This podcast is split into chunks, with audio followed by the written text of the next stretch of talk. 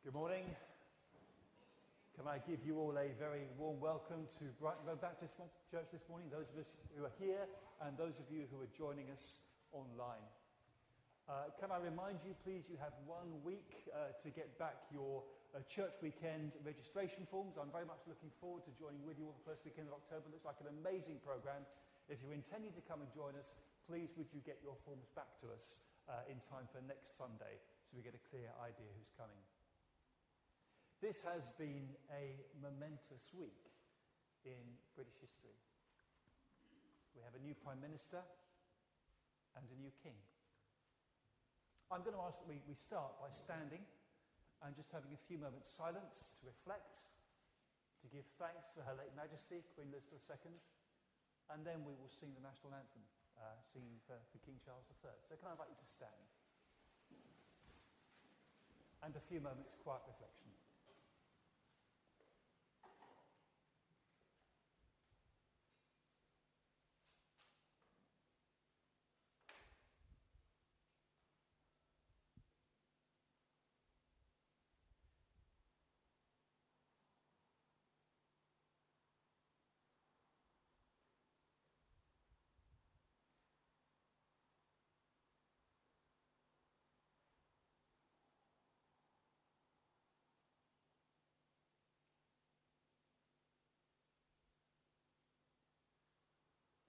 Father, we give you thanks for Her late Majesty Queen Elizabeth II, for her selfless dedication to you and to us, for her faith, for the example that she set. We commend her to you, your faithful servant. And we commend to you too her son, our King, Charles III May your grace rest upon him in these coming days and weeks and months and years. May his reign be a time of blessing to us as a nation, as a commonwealth, and to the wider world. We pray in Jesus' name. Amen.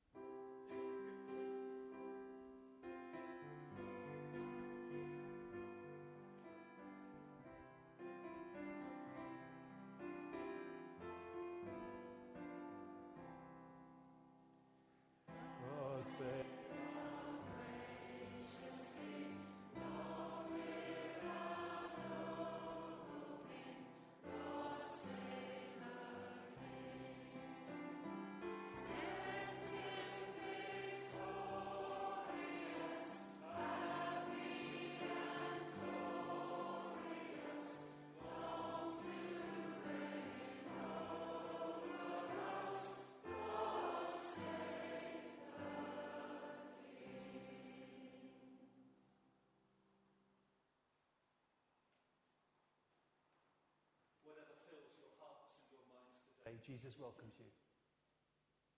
The lost and the lonely, the nervous and the confident, those whose hearts are full of joy, and those who are burdened with grief or sorrow. You are welcome. And we join in worshipping our God together. We sing, Come, people of the risen King.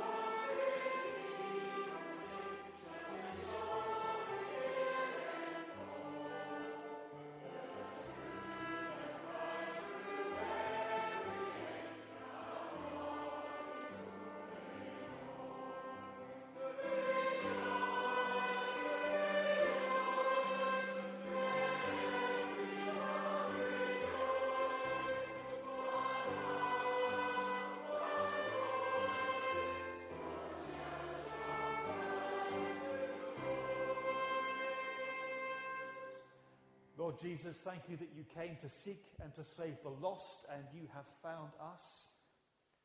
Thank you that you have made the Father known to us, and we are known and loved by you. Thank you for your constancy, your faithfulness, your unending love, and your undiminished passion for us, your people. Amen. Higher than the mountains,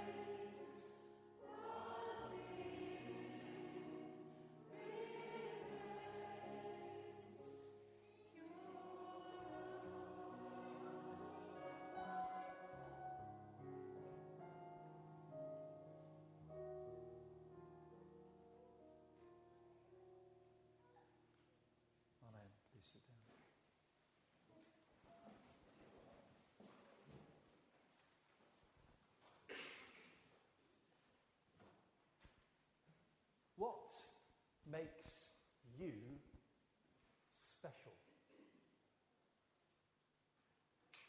Kit, the sheep, was special because the shepherd loved him. But it didn't always feel that way. Sometimes he just felt like he was one of the crowd. The other 99 sometimes felt more important than he did. And sometimes the other 99 actually weren't very nice to him. So one day, when he found himself a bit on the edge of the flock and no one was looking, he wandered off by himself. Nobody seemed to notice. Nobody seemed to be bothered particularly. And as he wandered on, actually, it felt quite liberating. Away from all those other tiresome sheep. Not having the shepherd watching over him all the time. And there was a sense of liberation and freedom. And he, he was quite happy. But as time went on, he began to feel a little bit more uncertain, a little bit anxious, maybe even a little bit lonely and he wasn't sure where he was. He wondered whether he should go back, but he wasn't sure of the way, and he wasn't sure what the shepherd would say to him if he went back. So it was easy just to, to carry on. But eventually he found himself in the middle of nowhere, feeling quite alone and quite afraid. What he didn't realize, of course, was that the shepherds had missed him. Straight away, where's Kit? counted the sheep, 99, counted them again, still 99. Where, where's Kit gone? And, and the shepherd was out hunting for him, looking high and low to try and find Kit, but Kit wasn't aware of that. He didn't know the shepherd missed him. He didn't know the shepherd was looking for him. And when the shepherd eventually tracked him down and found him, Kit was well and truly stuck and quite upset. And it took quite a bit of work to free Kit. And the shepherd actually hurt himself quite badly in the process. But it didn't matter. The important thing was that Kit was found and he was brought home again, reunited with the shepherd and with the rest of the flock back where he belonged. The Lord is your shepherd. Let's sing together. The Lord's my shepherd. I'll not want.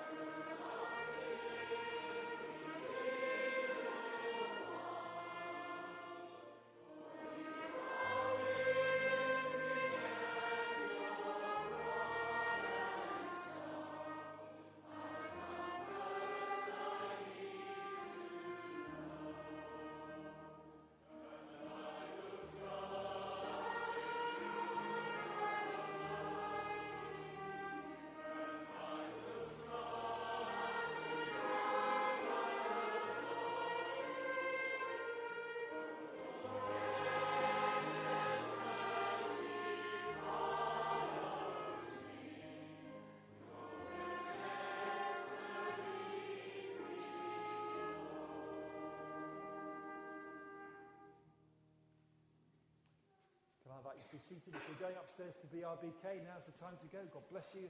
Have a great time upstairs. Thank you for joining us for the first part of our service.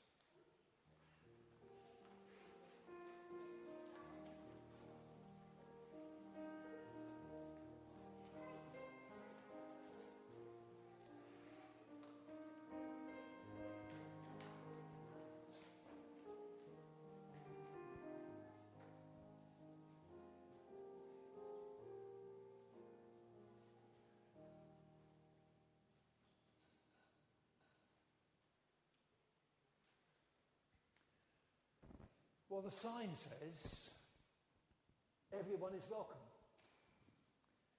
But the door is locked and overgrown and clearly has not been opened for a very long time.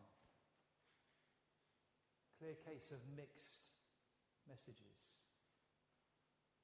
God welcomes people, all people, into his kingdom. But are we an open door? Do we welcome people into our hearts? When COVID came, we got used to shutting ourselves away. Gradually, we've opened up again. But are there doors in your life? Are there doors in our church that God wants to open? Let's pray. Lord, where we've closed doors where we should have opened them, forgive us.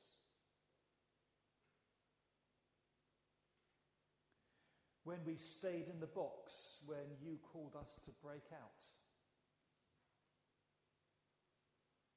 forgive us. When we have bubble wrapped ourselves so thoroughly we can't even begin to perceive what's outside our experience. Forgive us. When we've been gatekeepers instead of welcomers. Forgive us. Take away from us any tendency to pass judgment on others. Throw away all condemnation. Enable us to celebrate and embody the loving invitation of your kingdom. We ask this in Jesus' name, who gave himself for us. Amen.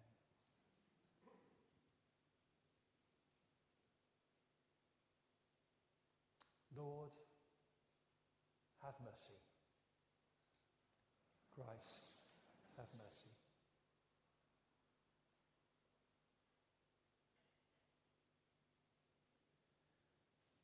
Ever living God, we thank you for welcoming us into your family of grace. Where we've been lost, you've sought us out. You retrieve us, you untangle us from the thorns that snare us, your hands are kind and you restore us with joy. So thank you for not just accepting us, but celebrating us, delighting in us, enabling us to rediscover the joy of what it means to belong to you. Where our hearts have been closed, open them again to receive and to share your love and to welcome others as you have welcomed us. We ask in Jesus' name. Amen.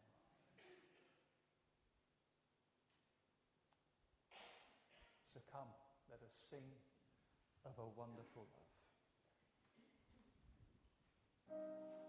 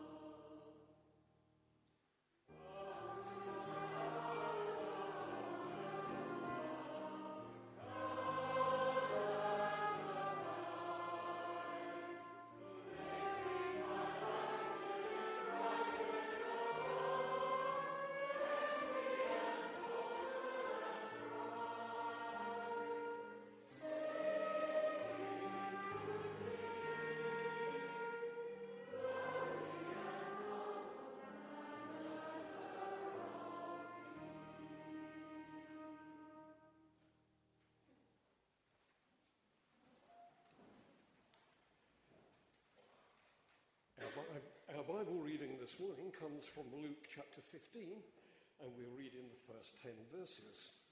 And here Luke records one of Jesus' not infrequent uh, interactions, let's say, with the Jewish religious leaders. And this is what Luke recorded. Luke 15, then, at verse 1. Now the tax collectors and the sinners were all gathering around him, that's Jesus, but the Pharisees and the teachers of the law muttered, This man welcomes sinners and eats with them. Then Jesus told them this parable. Now, suppose one of you had a hundred sheep and loses one of them. Does he not leave the 99 in the open country and go after the lost sheep until he finds it? And when he finds it, he joyfully puts it on his shoulder and goes home. Then he calls his friends and neighbours together and says, Rejoice with me, I've found my lost sheep. I tell you that in the same way, there will be more rejoicing in heaven over one sinner who repents than over 99 righteous persons who do not need to repent. Or, suppose Suppose a woman has ten silver coins and loses one. Does she not light a lamp, sweep the house, and search carefully until she finds it? And when she finds it, she calls her friends and neighbours together and says, Rejoice with me! I found my lost coin. In the same way, I tell you, there is rejoicing in the presence of the angels of God over one sinner who repents and we leave Luke's account there.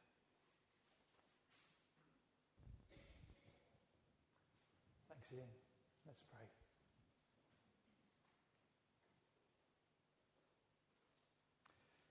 Lord, we confess that the temptations of the world can lead us astray.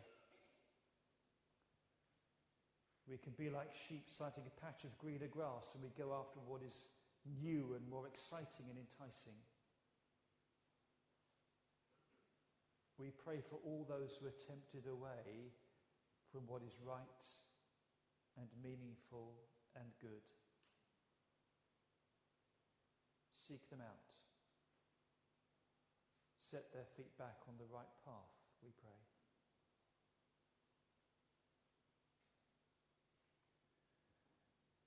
And where darkness has descended, Lord, and people can't see the way,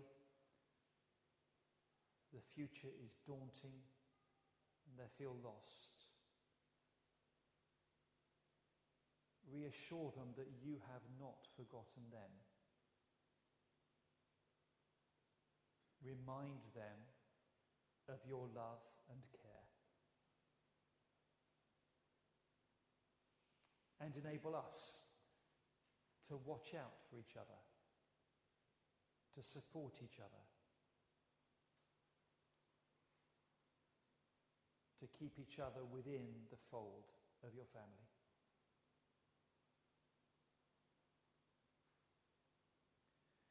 And you know, Lord, that when things go wrong, the cares of this world can draw us away from you. We can be like a, a coin falling into the shadows. Sudden misfortune enters our lives, and it feels like we're rolling away from everything that held us safe. So we pray for those affected by serious illness financial hardship, the breakdown of relationships,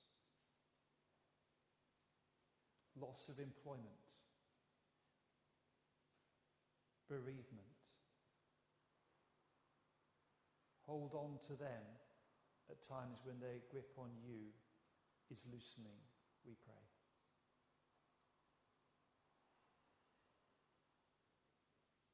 And on this Education Sunday, we pray for our education system, which feels broken in so many ways. We commend to you students preparing to return to university or go for the first time.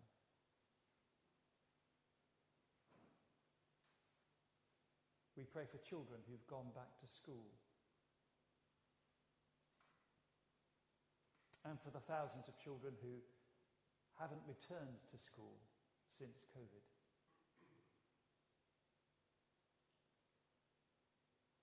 We pray for teachers, some of them under immense pressure. And support staff.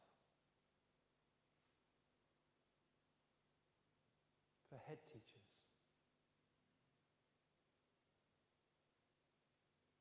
Give them your grace, we pray. We pray for play school as it restarts this week. Pray that the new team would work effectively and well together, that this would be a year of blessing for that part of our church's work and ministry. And for Kit Malthouse, the new Education Secretary. May he give reason to hard pressed people in education to welcome his appointment. Enable him to do a good job to benefit students, whatever their age, we pray. We recognise that he's been appointed by a new Prime Minister and we pray for Liz Truss, recognising that she has been appointed at a time of national change, international crisis. We pray that you would uphold her, give her wisdom Pray that she'd have those who offer her wise counsel.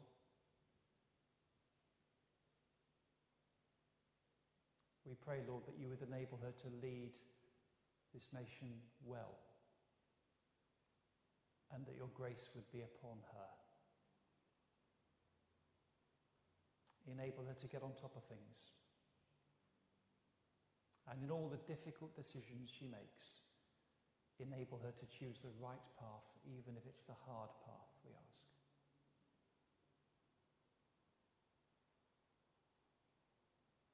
And again, we pray for King Charles III. Comfort him in the loss of his mother.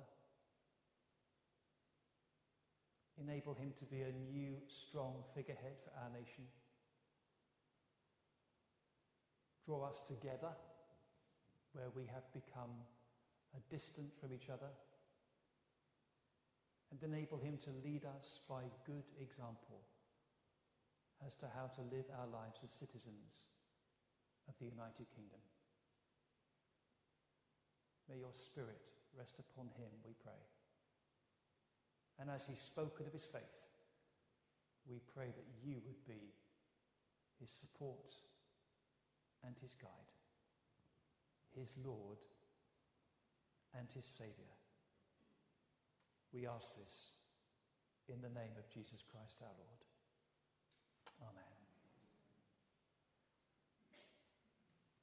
How sweet the name of Jesus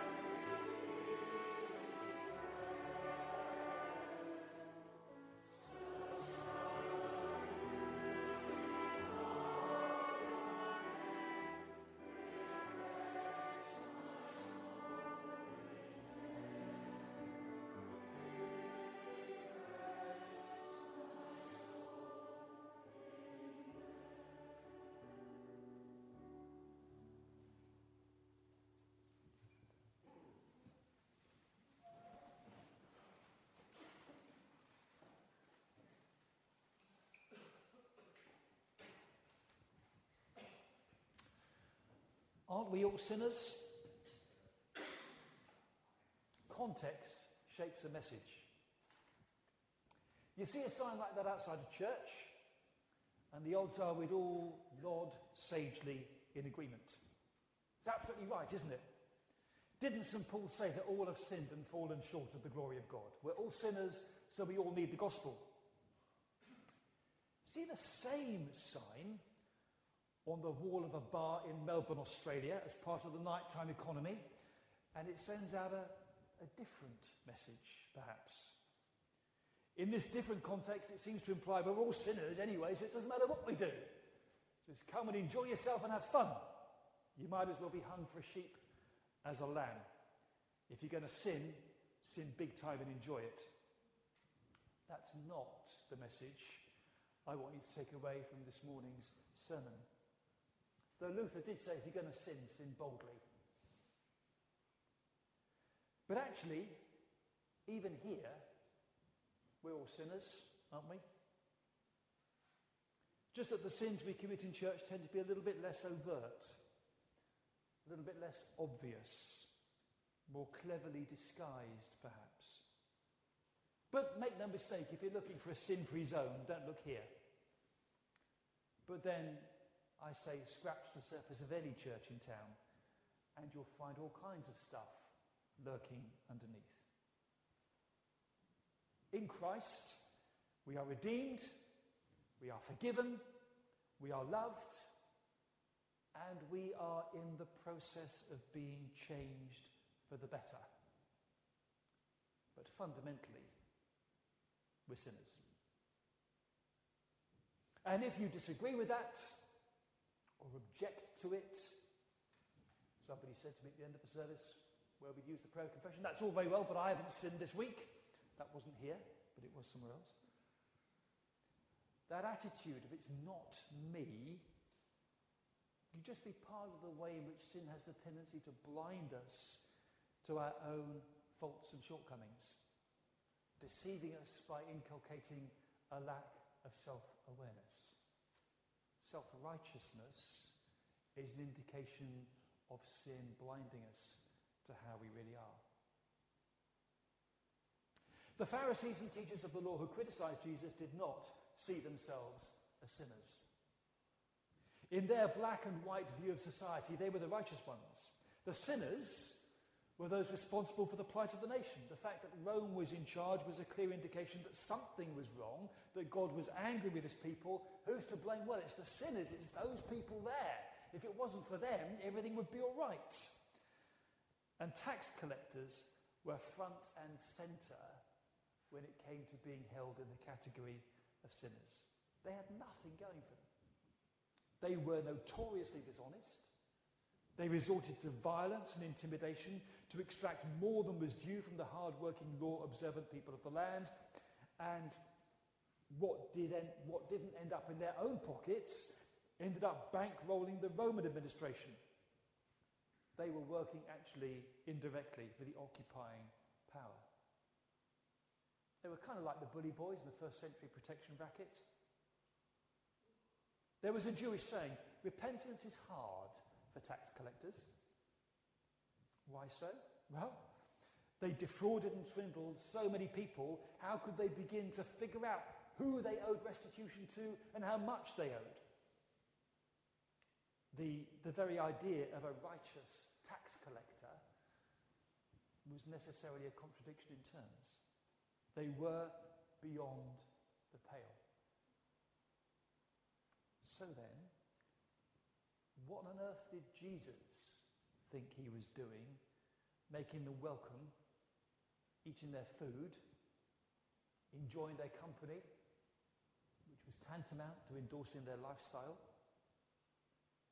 And the word used here for welcoming can be a pretty powerful one. St. Paul uses it a couple of times. He tells the church in Rome to make Phoebe, a servant of the church at Cenchreae, welcome.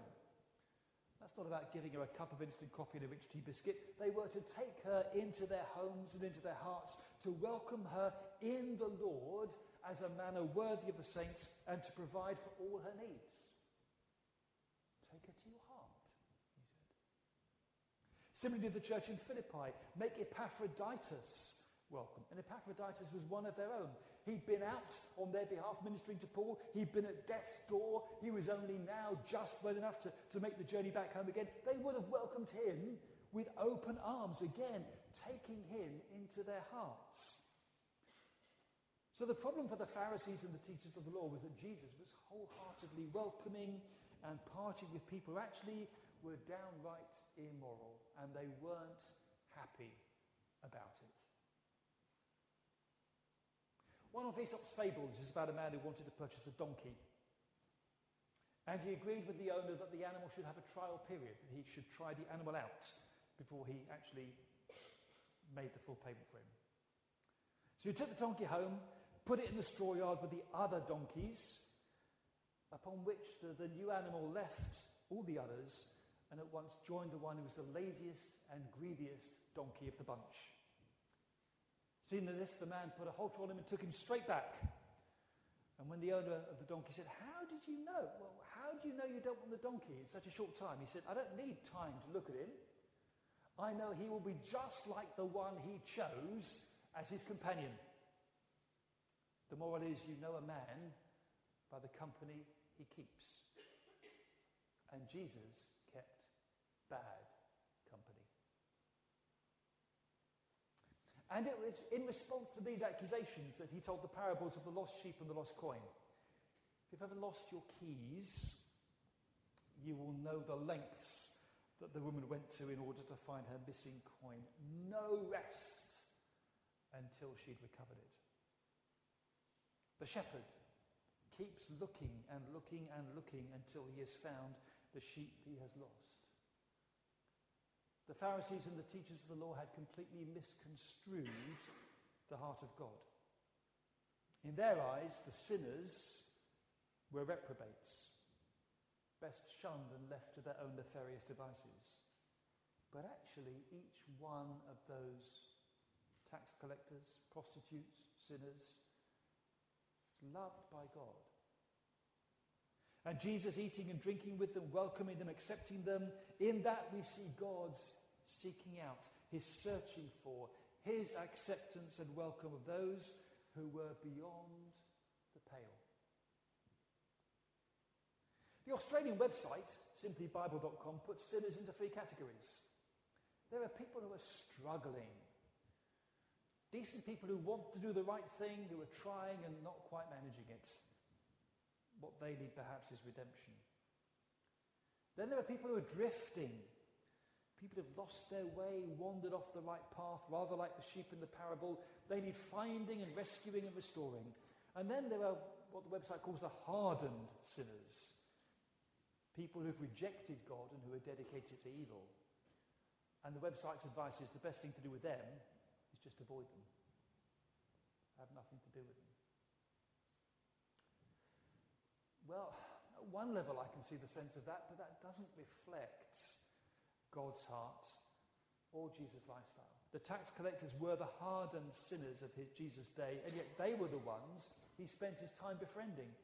And the result of his welcoming them, eating with them, befriending and accepting them, they wanted to hear what he had to say. They were never going to set foot inside the synagogue. But because he met them on their turf, they were ready to listen when he spoke of the kingdom of God.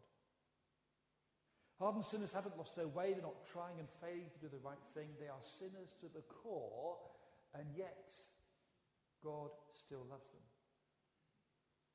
And it's gone God's agenda to change their hearts and turn their lives around. That's why Jesus sought their company. His acceptance of them paved the way for their repentance, and that set the angels in heaven singing for joy.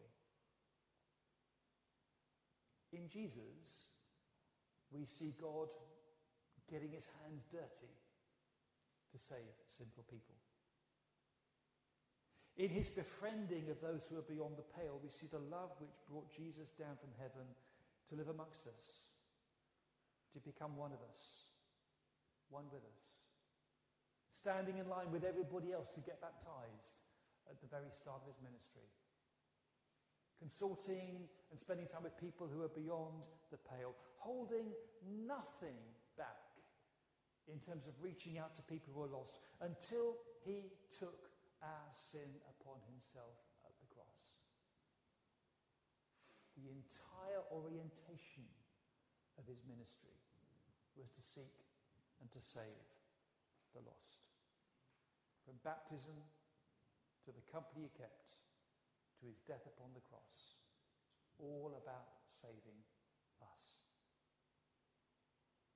And so, in the frantic searching of a shepherd looking for a missing sheep, or a woman searching for a lost coin, we see God's passion about finding us, recovering us, saving us, rescuing us, keeping lives that are being lost or thrown away. And God's heart hasn't changed. He still rejoices with the angels in heaven over one sinner who repents, more so than however many of us come to church Sunday by Sunday and keep our noses clean. Make no mistake, it's good and right that we are here together to worship God. But when you leave this place, go back out into the world to rub shoulders with anyone and everyone you meet, God's heart is for us to befriend and welcome and accept. Not just to stick to the people we know and are comfortable with, but actually to be open to share the welcome and the love and the acceptance of God with anyone and everyone. And if God places within you the gift of evangelism and a passion for those who are lost, then just be aware of how all consuming that can be. C.T. Studd said, Some want to live within the sound of church or chapel bell. I want to run a rescue shop within a yard of hell. Of course, the angels only start rejoicing when someone's actually come to repentance, when God has turned their lives around, when He's changed their mindset, when He's transformed the orientation of their hearts. It's a miracle of grace every single time. And no one, even hardened sinners, even those beyond the pale, are beyond God's redeeming, saving power. That's precisely why God sent his Son. That's precisely why he gave us a Saviour. That's precisely why Jesus died on the cross for us.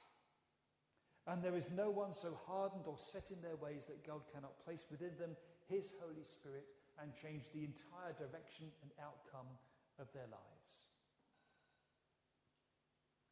And if God is looking for you this morning, then be in no doubt that he will not rest until he's found you and recovered you and turned your life around and brought you home. Most of us, particularly those of us who come to church, we're really quite careful about concealing what we're, we're like from other people. Sometimes we can be afraid that if they knew what we'd be really like, they would turn away from us in disgust. But get this God knows what you are really like. There is nothing about you that God does not know. There is no part of who you are that God does not love. There is no aspect of your life that God has not redeemed through his Son, Jesus Christ. In the stories Jesus told, the woman was looking for coin, an inanimate object. The shepherd was looking for a sheep that had just wandered off. It wasn't trying to hide, however much I personalised the story of the sheep in the early part of the service. It was just a dumb animal that just wandered off from the rest of the flock. But we, we are purposeful. We are conscious. We have intention. Have you been hiding from God or avoiding God? Have you been holding out against God? Perhaps this morning is the time for you to stand up and say, Lord, I'm over here. Please come and rescue me. Please come and sort me out. Please come and set me right. I'm going to ask that we just spend a moment in quiet. And in the silence, if you feel that's a prayer you need to pray, just say, Lord, here I am. Please, bring me home.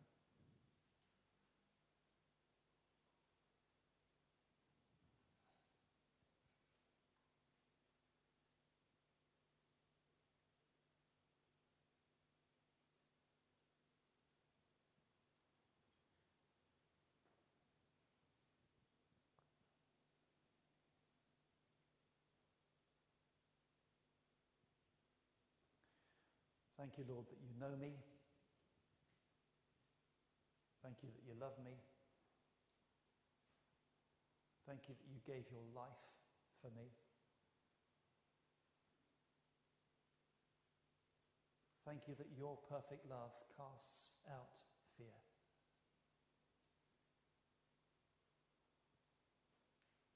Thank you that you give grace. You forgive. And in Christ there is no condemnation. Lord, where we've gone wrong, turn us round and bring me back, I pray.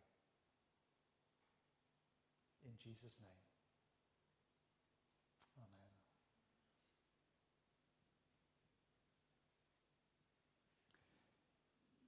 If that was a significant prayer for you, please have a word with someone and ask them to pray with you, to talk with you before you leave. A Christian you know and trust. Michael's around, I'm around. If you're at home, uh, contact someone and just say, Can I talk to you? Can I pray with you? Can I have your help to get back online again where I should be? It's time to stop running away. Aren't we all sinners? Yes, we are. Aren't we all sinners saved by grace? Hallelujah. Thank you, Lord.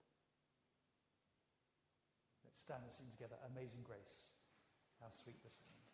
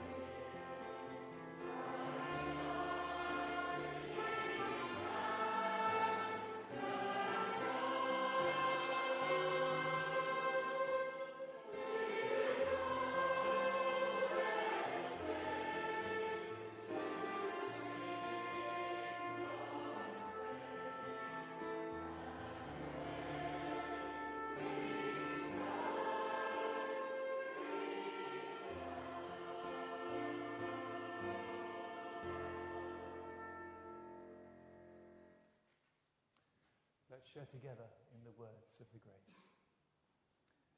May the grace of our Lord Jesus Christ and the love of God and the fellowship of the Holy Spirit be with us all evermore.